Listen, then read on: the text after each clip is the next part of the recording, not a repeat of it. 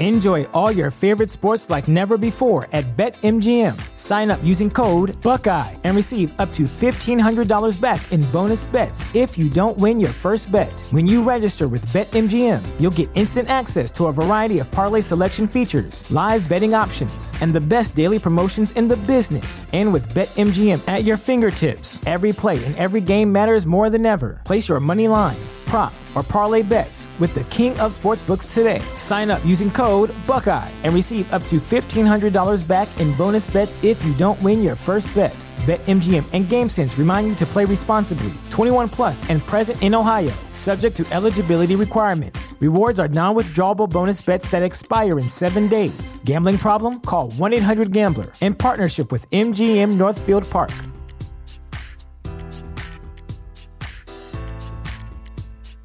This is the place where black is the main character, where we dive into something new like the latest season of Them, The Scare, and the award winning American fiction. Or add to the experience by buying or renting the biopic of a legend, Bob Marley, One Love. And add on channels like Paramount Plus and Starz to bask in nostalgia with Beverly Hills Cop and BMF. Explore Prime Video's culture rated collection and enjoy old school greats and new school hits. Restrictions apply. See Amazon.com slash Amazon Prime for details.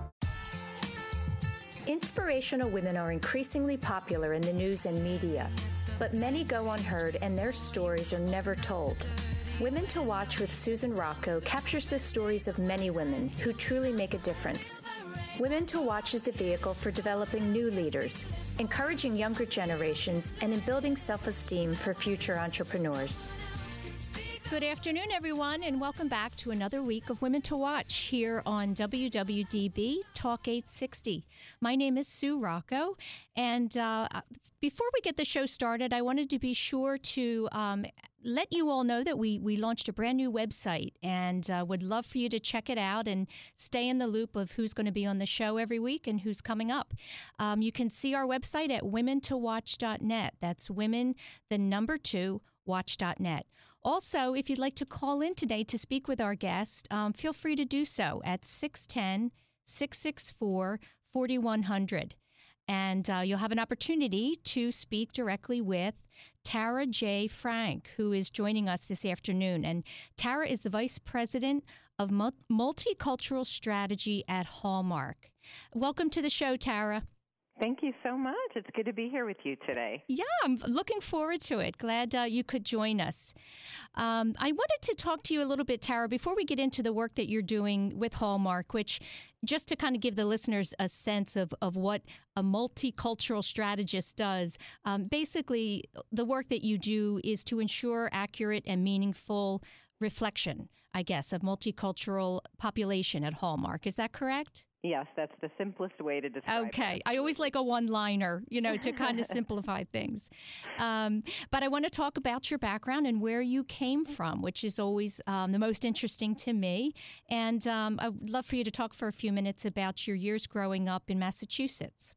Yes, happy to. Um, I grew up in southeast Massachusetts in a relatively small town, uh, city called New Bedford. Um, and most of the people who are from New Bedford, until my generation anyway, um, didn't really leave, you know, that that region of Massachusetts. And there are a lot of reasons for that. Um, I'm actually of Cape Verdean descent, and the Cape Verde Islands are off the west coast of Africa. Uh, and my my descendants, if you will, my grandparents were actually born in the Cape Verde Islands. So I'm only the second generation born in this country. And what that means is the city I grew up in uh, was a very tight knit, kind of nurturing, familial um, type environment. And my parents obviously I, I'm very close to. I always say my my mother uh, gave me roots and my father gave me wings. And the reason I describe it that way is, you know, my mom is kind of the pragmatic one in the family and and my dad is the one who really never put any limits on me. And I, and I think encouraged me to believe that there truly weren't any limits. The the world was my oyster if you will. Um but New Bedford is just a tight knit community. You know being Cape Verdean we uh, Cape Verde gained its independence from uh, Portugal to become an African nation in only 1975, which was one year after I was born. Um, so growing up, we had our own Independence Day. You know, we celebrated our our own uh, freedom, if you will. It was it was a really unique experience. We had a parade, we had bike rides, we had our own food growing up. Uh, so it was it was a really unique and, and warm and, and nurturing experience. But I'm very close to my family, and even though I've been away for quite a while now, um, it's always good to go home. Yeah, and Tara, how many you have? Uh, some siblings, am I right? I do. I do. I have two older brothers. Mm-hmm. Uh, one of them lives in Long Island now, uh, and the other lives in West Palm Beach, Florida. Okay. Um, I love the story of, of your mom being a pragmatist and your dad being the dreamer. It's a nice combination, um, mm-hmm. um, you know, to give you as far as lessons and kind of how to go about life. Um, I wanted to point out the story that you shared with me about uh, the poem that you published at six years old, which I yeah. think is very telling in in you know your your course into writing. Yeah, yeah. The the funny part about that is, and you know, if you had a chance to talk to my mom, I'm sure she would she would tell you. Uh, I believed when I was young that I was going to be an artist. I think back on that now, and it's pretty funny because I started to to scribble and and write um, on pretty much everything I could get my hands on from the time I was very very young, and I had my first poem published in uh, the Standard Times, which is our local newspaper, uh, when I was six years old. uh, it, it was it was called Fish in the Water. Uh, I read it now, and of course get a get a good laugh out of it. Um, but that was the first of a few that that were published in my local newspaper, and it was definitely a sign to come. Uh, while I was convinced I was going to be an artist, my mother told me, uh, for as long as I can remember, honestly, that no, you're going to be a writer. And uh, I actually used to get mad. I used to be like, no, I'm going to be an artist. But like most things, you know, my, my mother was right. That's so fun. Do you have the clip? I'm sure you do. Of that. Oh, yeah. Uh, yeah. Oh, yeah. That's terrific. Um, t- talk for a few minutes about your high school years. Um, I, I, believe you went to an all girls school? Well, that was college. Spelman, actually. okay. Um, yeah, yeah. So, you know, I went to high school in New Bedford and I was pretty quiet. I'm I'm a borderline introvert extrovert, which people find surprising um when they see me in person because I'm I'm an expressive uh, introvert type, if you will, but I only had a handful of friends. Um, I, I went to Spelman College in Atlanta, Georgia, which is an all black uh, historical, it's an all um, women's historically black college. Okay. And um, in in a center called the Atlanta University Center, which had other historically black colleges as well. Um, that experience for me was was really life changing. I'm not trying to be dramatic, but it truly was. I grew up, as I said, in a pretty small city. Um, had like many successful women the whole you know big fish in a small pond kind of thing from mm-hmm. an achievement standpoint but going to Spelman flipped that uh, paradigm, which I, I know I'm not the only, you know, executive who has that story because all the women were high achievers, uh, and and everyone, you know, had done great in high school, and everyone was in the honor society, right, and and held leadership positions, and and so it was a, a stretching uh, and a growing experience, both prefer- personally and academically. Um, unlike anything I, I, even could have wrapped my mind around, even though I had definitely high hopes for the experience. Yeah. Well, would you say that that um, kind of competitive culture uh, was intimidating at all to you, or, or, was that more motivating? I think it was probably a, a combination of both. The thing about Spelman being all women um, and all women from from a similar background means that even though it was competitive academically, there was still a, a really strong nurturing environment. I think Spelman, like like other historically black colleges, really focuses on developing the whole person.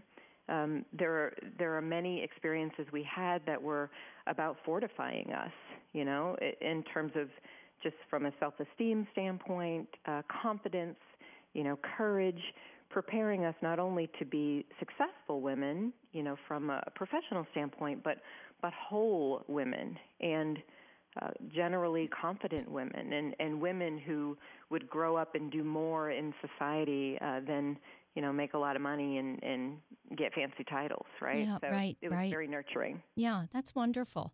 Um, so when you graduated uh, spelman um, you went right to work for hallmark. Is that right as a card writer Yeah, yeah, yeah, I did. I was I was actually a junior uh, at Spelman when Hallmark came to recruit for the very first time. Um, and a piece of this story, you know, that I, I think is probably important to mention is I'd actually wanted to work for Hallmark since I was 14 years old. Uh, people at Hallmark have heard the story a lot of times, so they're probably sick of it by now. But uh, since I, I used to write all the time and I love to draw, I always found greeting cards a really fascinating medium. Um, it brought, you know, emotion together with the written word, right? Creative writing, um, also with art in a vehicle that really helped people. And so I wanted to work at Hallmark since I was 14, but you know the internet did not exist back then. So right. I really I didn't even know where Hallmark was, to be honest with you. right. I just figured I would make my way there eventually. uh, Send a letter with a stamp.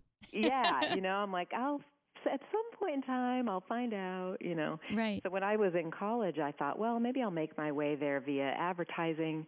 Um, and I, I got this scholarship to kind of have this amazing experience in New York City with a few other students from across the country.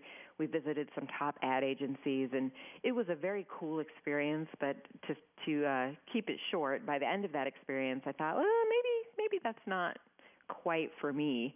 Um, but when I was a junior, uh, my my Shakespeare teacher actually, her name was Dr. Sizemore, was reading her announcements. You know how that goes. Mm-hmm. They kind of get up in the first few minutes and read the announcements. And she said, uh, Hallmark Cards is coming to Spelman. You know, looking for interns, and everything in me just kind of set aflame. I was like, this is destiny. That, exactly. That gosh, that's fate, right? It was it was pretty it was pretty amazing. I, I kind of hightailed it to the career planning office and said, okay, I'd like to have lunch with them. I'd like to be their tour guide. You know, whatever it is. And I was probably e- extremely annoying, but they they suffered me patiently. Uh, that's the way I like to describe it. and um, I got the internship between my junior and senior year. So that's really where my Hallmark career started. And, mm-hmm. and, upon graduation, I started as a greeting card writer, which people somehow don't believe real people actually do that, but but real people do do that. Yeah, I would imagine that would be a great job.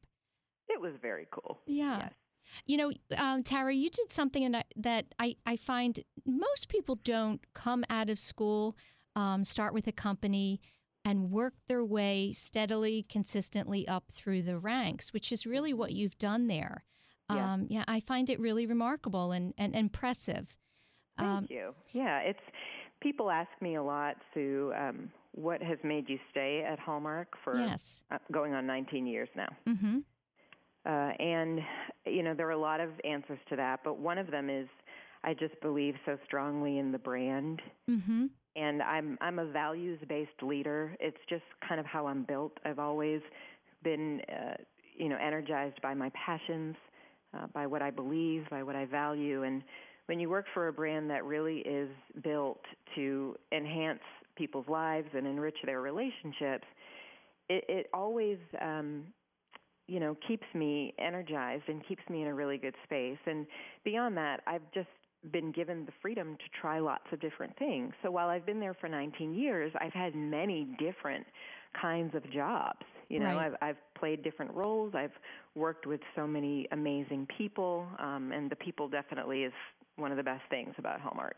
Yeah, um, I read a lot of testimonials about you, Tara, and the and the work that you do. And one that stood out for me because I think it it really speaks to who you are and seemed to be a general consensus. Mm-hmm. Um, was someone said that that your ability to bring colleagues along towards new ideas is stellar. Oh, and that was nice. Yeah, you know, it is nice, and I think it's it's such a key um, component to being a good leader. You know, not just kind of you know telling people where to go, but putting your hand out and saying, you know, come with me and let's do this together. Yeah, yeah. Uh, part of that is, you know, obviously understanding your audience, but I think people I've been able to to influence people over the years um, based on a couple of different factors. One, I definitely have an appreciation for um, for business, you know, for the marketplace imperatives, if you will, and bringing people along, especially in a in a corporation, often has as much to do with with aligning goals, you know, and ensuring that everybody kind of has the same objective, Mm-hmm. um, as it does with, with soft skills such as storytelling and, and collaboration and, um, you know, creating the win-win. So being able to identify what really is the need here, what are we all trying to accomplish, and then figuring out how to use data um, and story and, and new ideas, thought leadership. Um, to wrap all of that up, you know, in something that others can believe in along with you, Mm-hmm. is is truly the way I think we've we've been able to achieve um, many groundbreaking things together. But but I love a good story, right? Kind of Yes. back to the back to the poem in the newspaper. Right. Yes. Yes. I, yeah. It's at the basis of everything. Yeah, it really is. Yeah. So just to backtrack for a moment, uh, in 2009, you were vice president of consumer platforms. hmm Tell me what that is and, and what was the uh, job? Yeah, well, we were uh, developing consumer insight based platforms. So at the time, you know, Hallmark was, was looking to kind of expand our footprint in the marketplace. We're known for greeting cards, but we do a lot more than just greeting cards.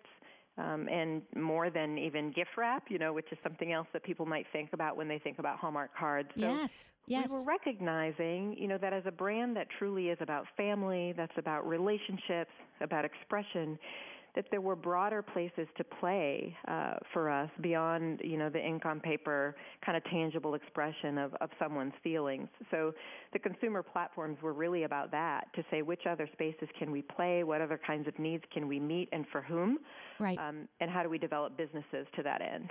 yeah. And what would you say was one of the toughest um, things that you had to face during those years in that position? Um, one of the toughest things I had to to face in that position, if, if you don't mind me going a little personal on you, Not at all. um, I I grew up in creative, so you know I was a creative kid, right? Mm-hmm. I started my career in creative. This particular job was actually a business job, um, so I was leading a line of business and and accountable for for driving profitable revenue. Um, it was a stretch opportunity for me. I learned from it tremendously, um, but I was not necessarily 100% in my uh, zone. Mm-hmm. You know, I, I had to learn a lot of new skills um, from a financial perspective, business modeling, et cetera. Right. The good news is I learned all of those skills, uh, and I wouldn't necessarily call it the bad news because there was no bad news. But the challenge was it didn't come as naturally for me um, as some other things I had done prior and, and some things I've done since. So, it, you know, the challenge was also the opportunity, uh, as is true for many things. I learned a ton. Um, Right. but it but it was hard work, you know, for me to to line up right my passion and my expertise and my uh, my skills. Yes. Um, sometimes with the work that was being asked of me. Right. Now, so when you're doing um, a job that doesn't kind of come as naturally, Mm-hmm. did you feel fulfilled um, in that position, though it wasn't creative, because you were learning, uh, I guess, some some additional skills as far as business yeah, and yeah, and and you know that was truly the part that kept kept me energized. There were days that the work itself wasn't the most energizing for me because it, I often ask people, you know, I do a lot of leadership coaching, and I, I ask women to identify what about this work energizes you, and what about it drains you. So there were aspects of the work that were draining, not because they weren't valuable, but because they weren't natural for me. Um, but what kept it interesting for me during that time period was the fact that I was learning continuously. I'm a, I love to learn. Um, I have relatively high learning agility, you know, which means I can pick things up relatively quickly um, and build upon them. I think that's a very important leadership competence these days. Mhm. How rapidly everything changes. yes, yes, So being able to learn and, and continuously learn did keep me energized. But there were times, there were there were moments. I'm not going to lie to you, when that was the only thing that kept me energized. yeah. You know, it's it's every um, no matter what industry, no matter what position, you know, there are the things we love about it, and there are the things that you know we kind of. Um, not dread, but that are they're more challenging, and you, Yeah. yes, those are the ones you have to push through. Sure. Yeah. So tell me about um, Hallmark in general as a company. When did they start to focus on the need to um, implement initiatives? I guess that that are um, address multicultural Yeah. issues. Well, you know, Hallmark has had um, specific uh, product offerings or solutions for ethnic consumers for over 25 years. Um, so we've we've been in the business of meeting multicultural consumer needs for a long time. Our Mahogany brand, which is for African Americans, has been in existence for 27 years. We've had Spanish language card lines um, for over 20 years. We've had a Jewish card line, right? So we we do product in multiple languages. So we've we've had a presence, but I think um, it was a few years ago that we really kind of took a pause and said, "Wow, you know the the demography of the United States anyway is changing so fast um, and so dramatically. And since we are a brand that intends to, you know, it, it kind of make a genuine difference in every life every day, what is every life going to mean um, five years from now, ten years from now, you know, twenty years from now? Mm-hmm. Uh, that's different than than what it has meant to us over the last, you know, 100 years of being in business. And so we really kind of stepped back and started to take a good look at uh, you know the, the statistics and the census, obviously, but also deeper than that, who are we really? Whose needs are we really trying to meet? And what role should Hallmark play um, in this social evolution, um, if you will? And and in that discovery, we identified several really meaningful, authentic opportunities for us as a brand. We are a family brand, you know, and family is is naturally a huge core value um, for many multicultural consumers. Mm-hmm. We are a, a, brand that's about celebrations. Celebrating is also, you know, a, a core um, behavior or something that's very important.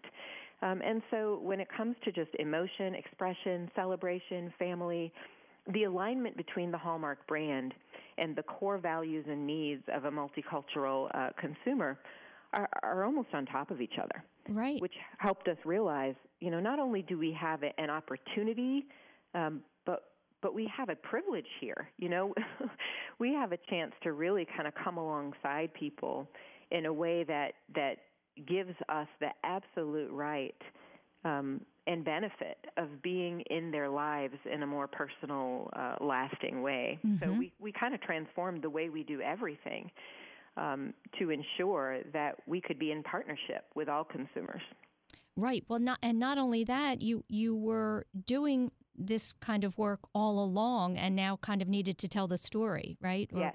Point out the things that Hallmark has has already been doing. Sure. Yeah. yeah absolutely.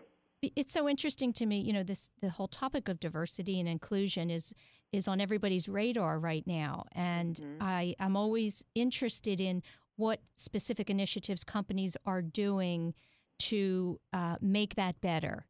Can you be tell us some of the specific, excuse me that Hallmark is doing um, to do that? Yeah, absolutely. You know, I'd like to first kind of share a, a point of view um, or a philosophy about this because, to your point, so many people are talking about multiculturalism, we're talking about diversity and inclusion, and while technically those things are, are sometimes separate within large corporations, right? You kind of have a marketing arm, um, and then you have HR, which does diversity and inclusion and, and focuses maybe mostly on workforce and workplace.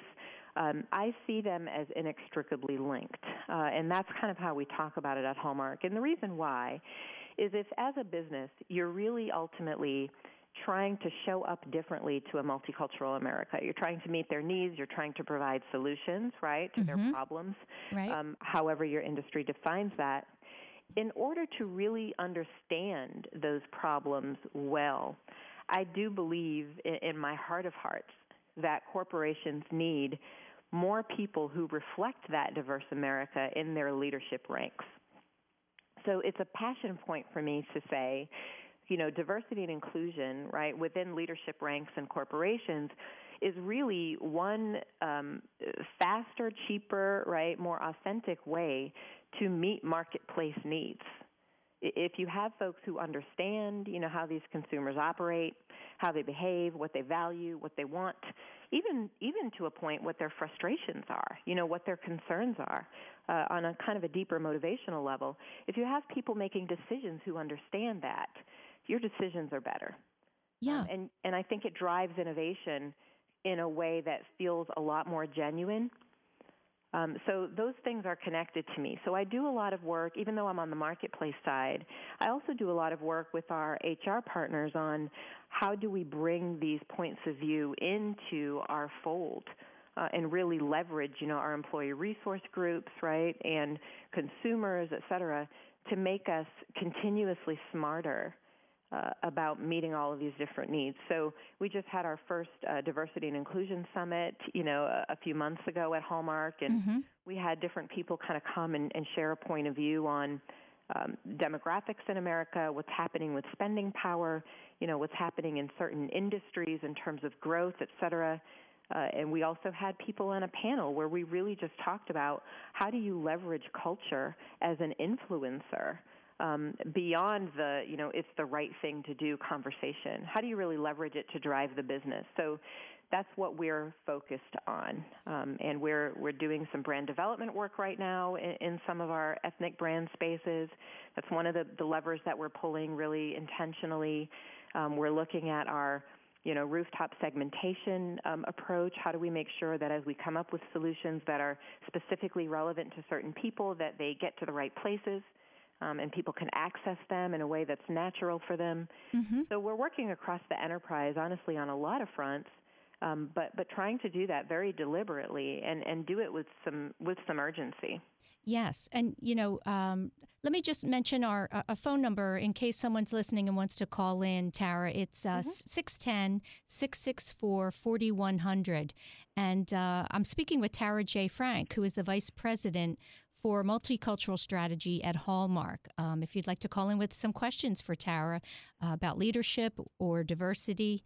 Um, one of the things, Tara, I'd love for you to point out, and just kind of more specifically, why we know it's important, you know, for innovation and mm-hmm. to address the different cultures of people that just frankly live, you know, in the United States and around the world, and we're be- becoming so much more diverse. But can you explain why, from an economic standpoint, it's important and how it really changes uh, the company's bottom line? Yeah, um, there are many, many case studies to be found out there, you know, about how diversity and inclusion and, and how multicultural consumers can can uh, drive your business. But a couple of things I'll share. Okay. So one, you know, I, I think we've all seen the stat that by you know. D- by 2050, if you will, that was when they first started sharing it, more than half of the country will be uh, non white. Um, there are uh, there are some studies though that have been done that if you think about multiculturalism more dynamically, meaning beyond discrete ethnic groups, you also think about things like you know where somebody lives or whether they're in a, a multi-ethnic family, right? Mm-hmm. Um, certain influencers like that, they truly change the entire ecosystem. So it's not only about you know how what percentage of the population is white versus Hispanic versus versus African American. It's also how are we changing by virtue of our connectedness? And so there's a there's a research company called Ethnifacts that did a study and kind of recalculated America's multicultural tipping point based on some of these more dynamic factors. Uh, and they declared that we actually hit a tipping point um, August of 2014, which means we're beyond the tipping point.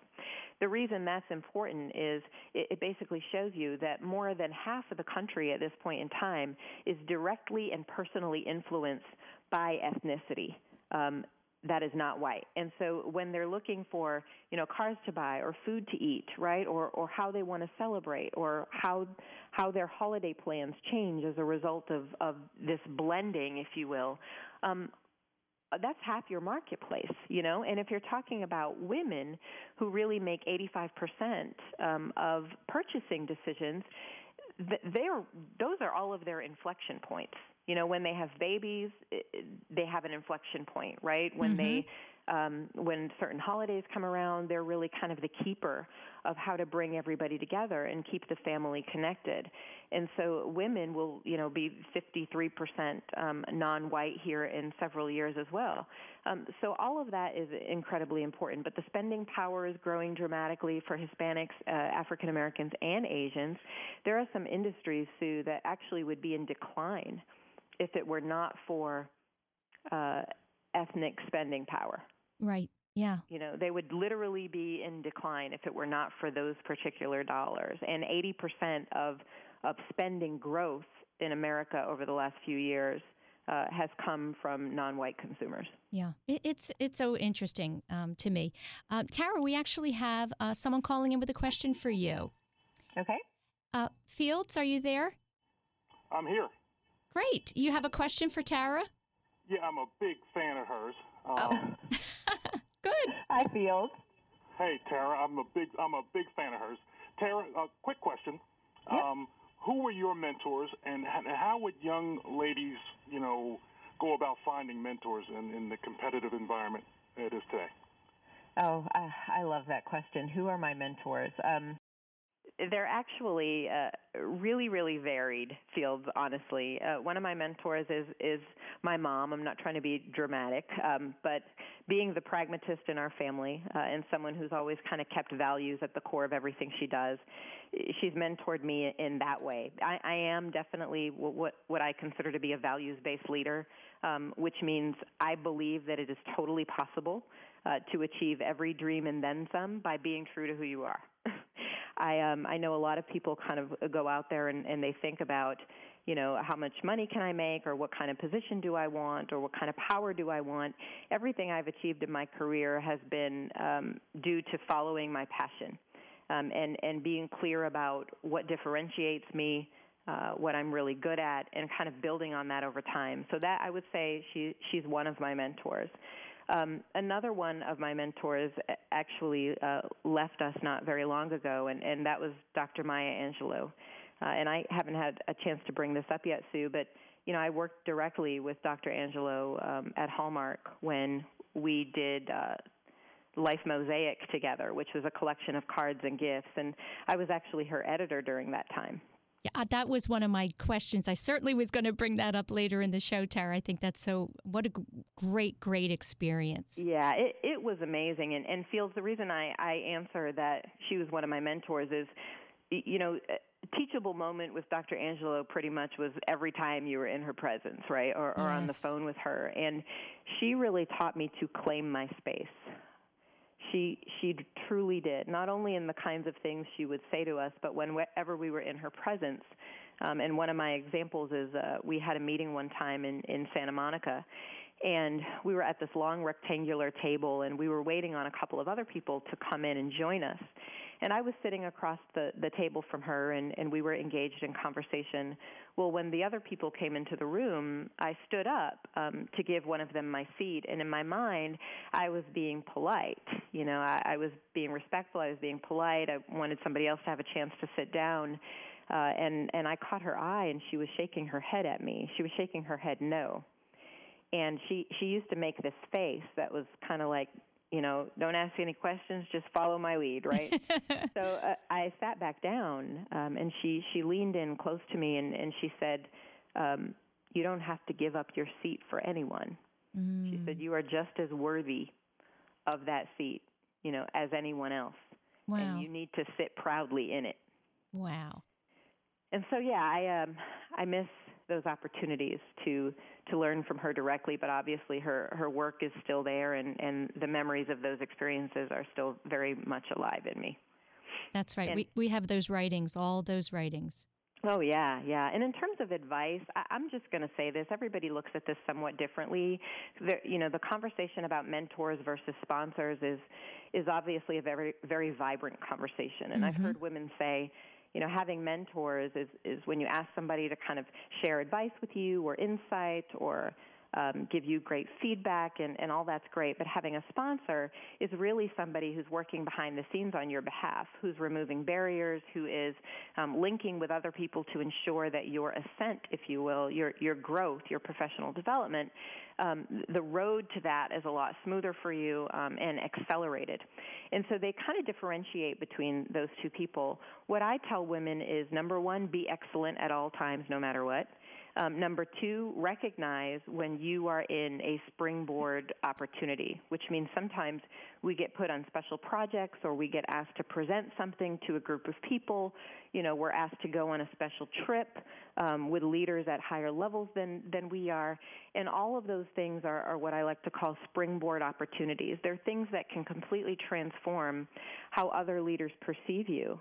um, and your potential. And, and so I encourage women to be conscious of those moments, um, to prepare for those moments, and to know really what it is they want to experience in their careers and be, be prepared to articulate that to the people who matter when it matters. Um, and folks will often reach out to you, you know, when they see that you have a spark uh, worthy of investing in. Right, exactly. Fields, thank you so much. What a great question. Um, are, are, you going to rebroadcast this? Uh, I'm following you now on Twitter. Um, yes. Are you going to rebroadcast this or have it on your Twitter feed? Yes. Yes, we will. Thank you very much. Okay, thank, thank you. you. Uh, Tara, we're going to take a quick break, and when we come back, I'd love to talk to you about your work with Big Brothers and Big Sisters. Okay. We'll be right back. Mm-hmm.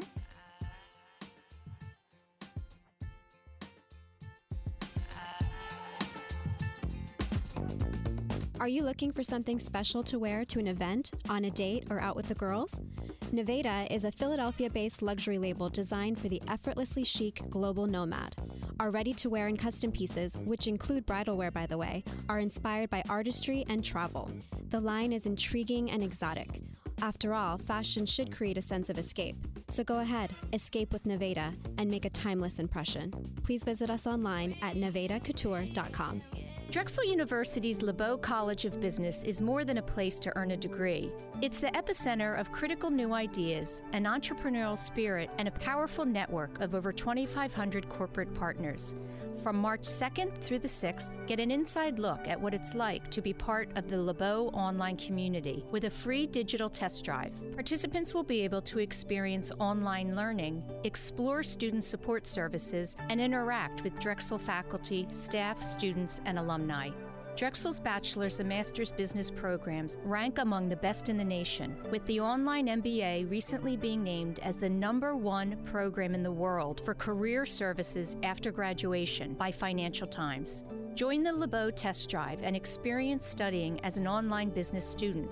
Visit drexel.com slash LeBow online. That's drexel.com slash L E B O W online to sign up today. Drexel.com slash L E B O W online. Reimagine the future of business with Drexel University's LeBow College of Business.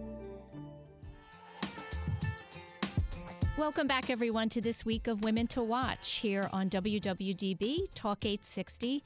I'm being joined today by Tara J. Frank, and Tara is the Vice President and Multicultural Strategy. Uh, I'm sorry, multicultural strategist at Hallmark Car- Cards. Um, I'd like to mention also that we're going to be replaying this program again tomorrow at 3 o'clock. And if you're listening and you'd like to ask a question of Tara, feel free to call in to 610 664 4100.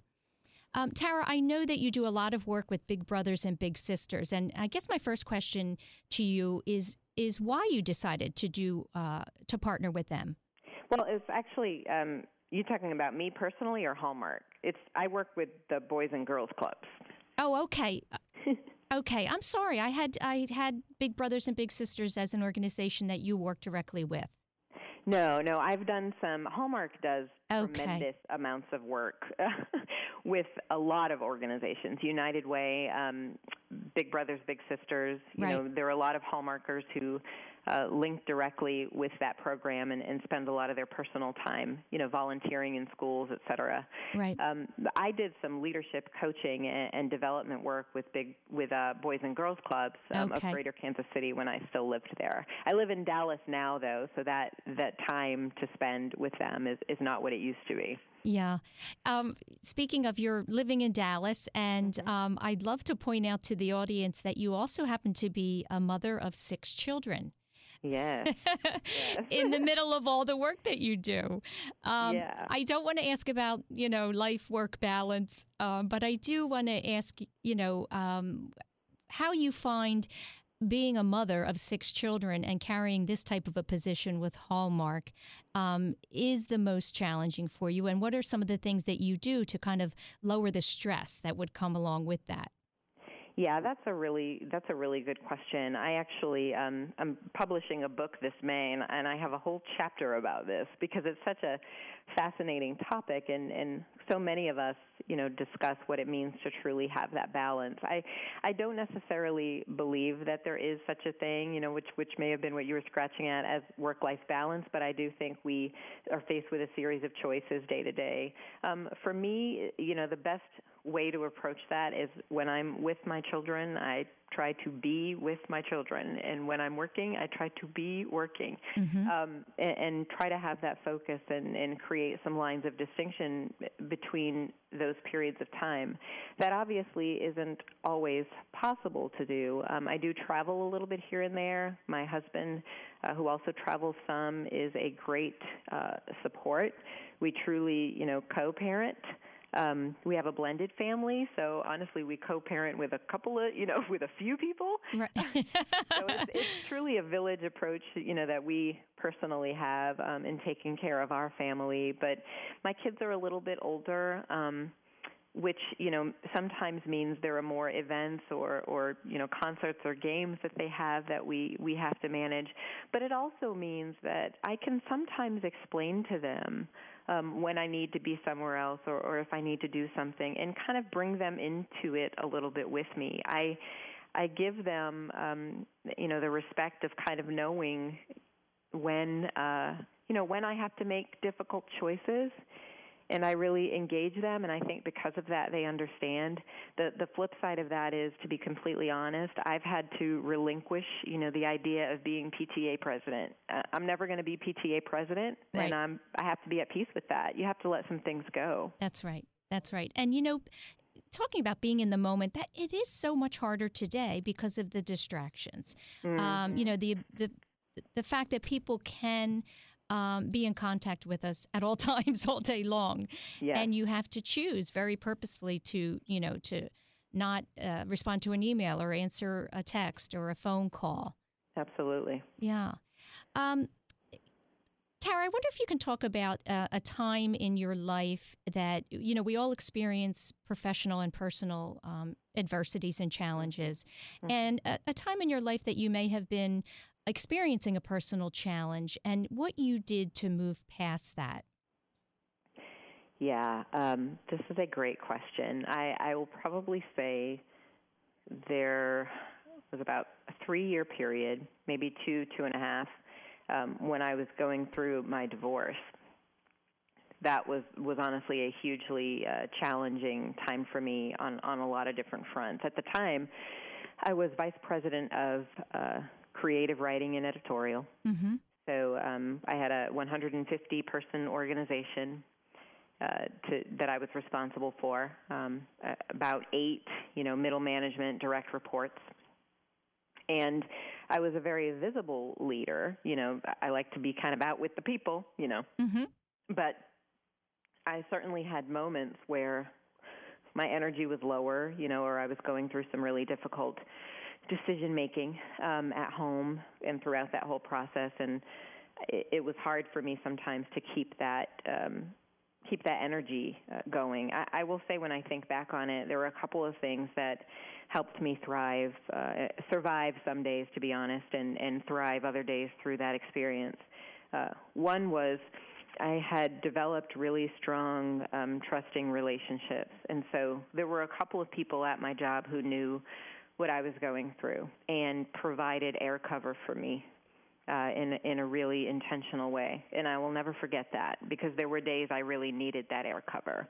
You know, some moments I I honestly didn't have it in me if if you know what I mean. Mm-hmm. To, yes. To kind of be out there in front um, mm-hmm. and, and be who other people needed me to be. So you know, I had an admin at the time. Her, her name was Tammy. She she literally would sometimes clear you know my morning of meetings so that I could just be in my office with the door closed and and gather my mind. Right. Mm-hmm. Um, but other people outside of that door and outside of our little bubble they've told me you know, after my divorce was final, they said I never would have known you were going through that. Mm. So having people in your corner who can help you um, pick up those, you know, those pieces uh, and stand in the gap for for me was very very important. I honestly had to learn how to lean on on my friends. Um, my family was, you know, in Massachusetts. uh, and I was there in Kansas City, Missouri at the time, with no family anywhere close. I had great friends, but they worked too, so I had to figure out what my coping, you know, strategies were going to be. Yes. Um, so that I could manage the the executive job and the at the time, you know, three young uh, children, and and they were seven, five, and two wow. uh, at the time when we were kind of going through this. So. Mm-hmm one foot in front of the other. Um, I prayed a lot, honestly. yeah. Okay. Uh, I got myself a little soundtrack going. Yeah. You know, and and tried to find joy in the everyday. Mm-hmm. Uh, and my children brought a lot of that to me, but also the wonderful people I work with and and the very purpose-driven work that I that I was doing helped keep me focused as well. Yeah. It's it tough. It's always a combination of things, right? Absolutely. Uh, who, Tara, who would you say comes to mind if I were to ask you? Um, who believes in you? Oh boy. that is an awesome question. um, the first person I'm going to answer is I believe in me. Oh. And I couldn't have answered that in the same way um, about five years ago. Mm which is very ironic because I've I've never you know no one would ever look at me or interact with me and think oh she lacks confidence et cetera. And so it's never been an all out lack of confidence but I always put you know some kind of limitation um, on the potential you know I think. And I stopped doing that and I don't know if it's turning 40 or you know what it is but but I certainly at this point in time, you know, the way I look at it is, gosh, you know, I, I have these experiences, right? These these skills, these talents, and more so um, this passion and this purpose. And I do really believe that um, what I'm engaged in right now is is limitless. Yeah. And so I just kind of keep putting one foot in front of the other and and bringing other women along because I'm there's nothing I love more than watching smart women succeed. And and to me, it's about collective progress. And and so the more I pour myself into that, honestly, the more confident and and strong I become. I think because I realize that my work is about so much more than me right now. Um, beyond that, my husband and my parents, I you know I think they know there are three people um, that whose opinions I I care most about. Mm-hmm. I, I tell them that I need them. You know, I need their their support and their belief in me. I'm a human being like everybody else. I think we all need somebody who believes in us. Yes. Yeah. yeah. When you said Tara, you said you, you put a limitation on your potential. Mm-hmm. What, was that from a, a place of fear? In other words, were you uh, afraid of getting to to certain levels because of what that would um, mean? Yeah. Yeah. I so I love the fact that you keyed in directly to what that um, hesitancy was about because I think it's easy for somebody to read. If I say I put limitations on myself, people might assume, okay, you didn't believe you you know you could do it or that you were capable. Right. It honestly hasn't been about that. I told you my father always you know pushed me kind of out beyond my comfort zone. So I've seldom had moments where I just think I can't do something. Mm-hmm. But it was more about you know, am I going to lose control of this? Meaning, how how big and how big can I go? How fast can I go? How broad can I go, without um, losing, you know, my my grip on the situation, mm-hmm. and really trying to um, keep some semblance of, of control over that growth, which can be so organic. And it, there are a lot of conversations I've had recently where I'm like, you know what? I think I just need to stop being afraid of that. I need to believe that whatever happens from me investing right my my talents and my passion and and really leaning into my purpose that whatever happens as a result of that is supposed to happen right. and that good things will come of it mm-hmm. and and I need to trust myself enough to be in the moment with it and and make good choices as things progress. Does that make sense? It does. It makes a lot of sense. And yeah. and I think it's important, you know, first of all, when when women like you are um, willing to open up on such a personal level, it's so powerful. Um, you know, which is the reason I do the show. I think it it it teaches such lessons and lets other women know too that it's not always easy to get to a certain level, you know, a certain title perhaps. Right. Um, so, so your willingness to do that and to open up on such a personal level, I'm so grateful for. Uh, well, thank you for en- engaging me and asking me such good questions. Oh, well, that's that's wonderful. I love to hear that. Um, tell me what your take is on what, what you think it is that holds women back. In other words, we all face, you know, kind of the daily family situations and and also a lack of belief. You know, there's mm-hmm. that self doubt. Everyone faces that, men and women. Um, do you think there's one thing that's key to what holds women back, executive women, from from promotion? Yeah, um, I think there is an external. There are external factors and there are internal factors. Do you mm-hmm. want me to focus on the internal ones, or sure, or both? Okay. Yeah. Um, the external factors, I, I do think. You know, I I shared that I'm uh, releasing a book here soon, and one of the things I talk about in there toward the end, I kind of write this letter to the business world. Um, the book is primarily written for you know emerging women leaders who who want to advance in their careers. But I, I put this section in the back though, um, written to business leaders because I think they really need to understand the role they can play in helping women break through um, some of the barriers that exist. And one of the things people say all the time is, you know, well, I don't like to kind of call out a specific group or, or women versus men, et cetera. You know, we hire the best person for the job. And I think what we forget is that there are very specific ways people become the best person for the job. We're not born the best people for the job we don't graduate from college the best people for the job.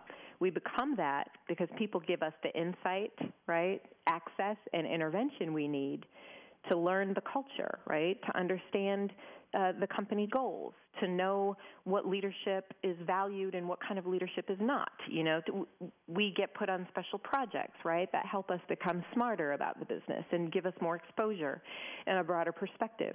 So there are many ways people become the best person for the job, and there are quite frankly some people in certain corporate environments, whether that be women or women of color or people of color, who are not um, met with that insight, access, and intervention uh, necessary to make them the best people for the job. So it's essentially like you know if if Americans were in a scavenger hunt in Australia with Australians, we're going to have a disadvantage.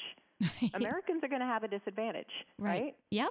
Um, so there are, there's a lot there to be said of what do we need to do within our business climate to ensure that everybody's getting the information they need and the opportunity they need to become the best person for the job.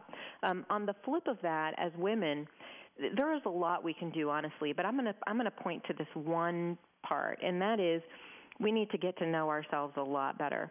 I have been um, continually surprised, and I shouldn't be, but I am, at how many women uh, cannot tell me what they want to be experiencing career wise in three years. If I say, What kind of experience do you want to be having, right? What skills do you want to use? What skills do you want to be learning? What kind of culture, you know, do you prefer to be operating within?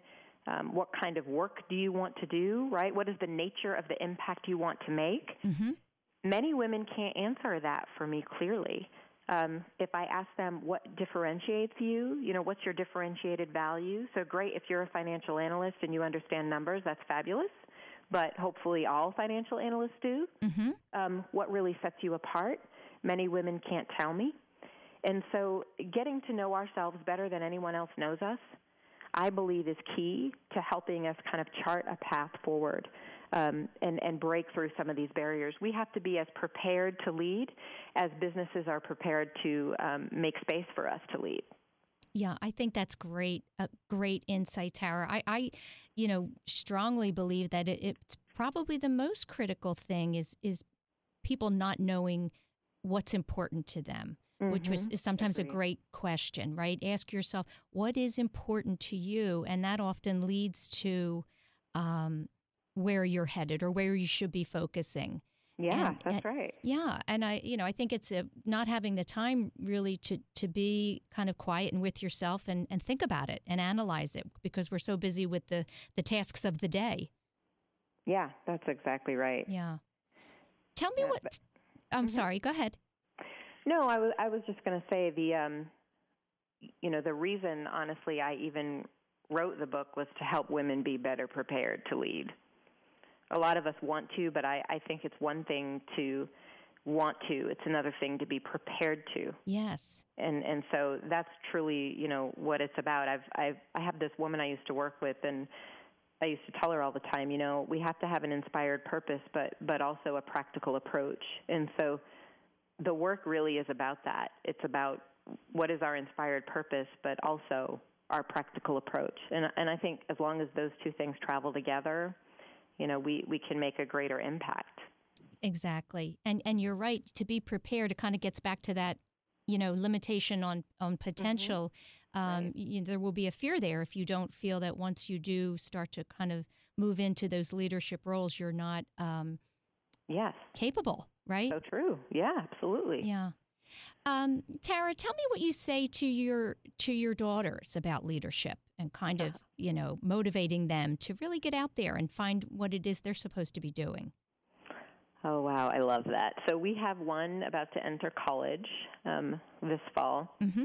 and we also have a 14 year old um, daughter who's a freshman at a, a visual and performing arts high school. And what we really tell them is that there's more than one path, you know, to realizing your dreams. Mm-hmm. Um, it's important to understand or, or to have a vision for your future, to have a dream. Uh, but you know, at 14 and 17, don't don't block yourself into exactly how you expect it to come about. Keep dreaming, right? As right. you get more information and as you further develop and as you acquire new skills, continue to dream. Build on that dream. If it needs to take a, le- a bit of a left turn, let it do that. But really get in touch with with what you love. Um, and what motivates you and what energizes you, and feel feel comfortable, feel confident following that prompting. The doors will open, and it, you know our job is to give you enough courage to walk through them when they do. Um, but we want them to shape their future, you know, based on their core, based right. on who they are, you know, and yes. and what they value and, and what they love. Yeah, they've only just begun. They don't realize that. That's right. Yeah, that's think, right. Right. So we, you know, that's what parents do, though, right? We tell our kids things they don't yet get. Right. And hope hope eventually they'll get it. Right. That's our job, and they don't like yeah. us for it. But too bad. That's right. um, but it really, you know, the the uh, kind of cliche "life is a journey." You know, it's not a destination yeah. is so very true. Even for someone like you, um, in the position that you hold today Mm-hmm. You know, you have years and years and years of, of things to come that can take you perhaps in a different direction mm-hmm. or just something in conjunction with, um, you know, your position at Hallmark. Yeah, definitely. Um, we have a few minutes left, Tara. I'd love for you to just leave the listeners with, um, I guess, what would be your your last bit of advice for women in particular mm-hmm. um, who may be in a position in a company. Um, you know, they're they're an executive. Um, they're feeling ready to take that next step and into a new role that would perhaps be promotional, but they haven't really come to that inner belief yet. What would you say to them? I would say you have more creative power than you know. And we have to trust ourselves more than we do. And when I say that out loud, Sue, I say it to you. I say it to me, you know, to myself. Mm-hmm. Um, I say it to my children. I say it to every woman out there. Women have, and and and I'm perfectly comfortable with calling this out as a point of difference. I think some people say, oh, you know, it's not just women. I'm like, okay, yeah, 80-20 though. women have, yes, women have unique gifts to give to the world. Mm-hmm. We are inherently um, intuitive we are inherently, you know, it, it kind of emotionally intelligent, if you will. We're nurturers. Um, we we have made some of the most important, you know, things, uh, people, if you will, over time, and our creative power truly is uh, limitless. And, and I think we have to get the confidence to know that we have something unique and differentiated to add to the business world, but we have to do the work to clarify that so that's, that we can then go communicate it and ultimately activate it. That's right. And I know that you did work yourself to come to that yeah, place, right? Absolutely, yes. And and the, the work is is is kind of analyzing yourself and analyzing others and, and reading and learning. It's it's such a combination of, of factors. Yes, It, it it definitely is. You have to be, you know, people say today in the business world, we're looking for people to become curious again. And I tell women, well, you know, become become curious about you. I want you to be more curious about you. Yeah. Oh, that's a great that's a great tip. Yeah. I, I want to be sure. Tell me the name of the book, Tara, and and the release date if you know it. Yeah. Um, the name of the book is Say Yes, and the subtitle is A Woman's Guide to Advancing Her Professional Purpose. Um, and it will be available for purchase online um, in early May. Early May. Okay, that's coming up. Yeah, it's coming up quick. That's exciting. It is. Thank you. Well, we'll have it. We will certainly have it on our website and, and point people to it. And Thank and I'm you. I'm anxious to read it myself. Well, thank you so much. I, I appreciate everything, and I've really enjoyed our time together today. Thank you, Tara. I appreciate you um, joining us. And uh, the, for the listeners, uh, I just was joined by Tara J. Frank, Vice President of Multicultural Strategy at Hallmark Calls. Uh, cards, rather, excuse me. Tara, have a great day and thank you for sharing your time with us. Thank you. Take care. Take care. That's it, everyone, for this week of Women to Watch on WWDB Talk 860. My name is Sue Rocco. Have a great rest of the week.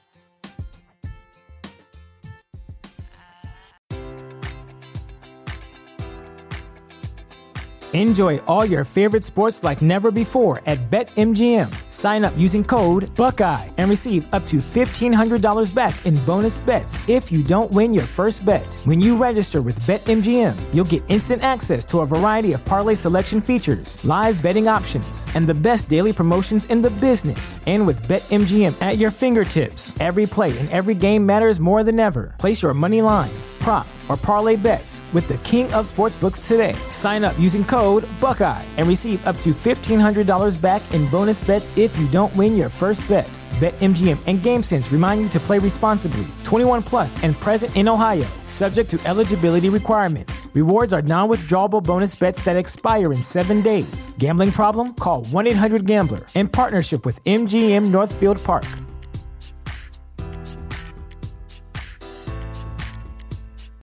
Welcome to Prime Video's Culture Rated Collection. This is the place where black is the main character, where we don't jump through hoops just to hear our voice, and can fall in love with illuminating documentaries like Giannis, The Marvelous Journey. I'm just a hard worker that's trying to survive. Enjoy the animated series, The Second Best Hospital in the Galaxy, All doctors report immediately. where we dive into something new like the latest season of Them, The Scare, and the award winning American fiction. Welcome home, baby. Or add to the experience by buying or renting the biopic of a legend, Bob Marley, One Love. I want my music to unify people. And add on channels like Paramount Plus and Starz to bask in nostalgia with Beverly Hills Cop This is the cleanest police car I've ever been in in my life. and BMF. You're about to take over the whole nation. Explore Prime Video's culture rated collection and enjoy old school greats and new school hits. Prime Video, find your happy place. Restrictions apply. See Amazon.com slash Amazon Prime for details.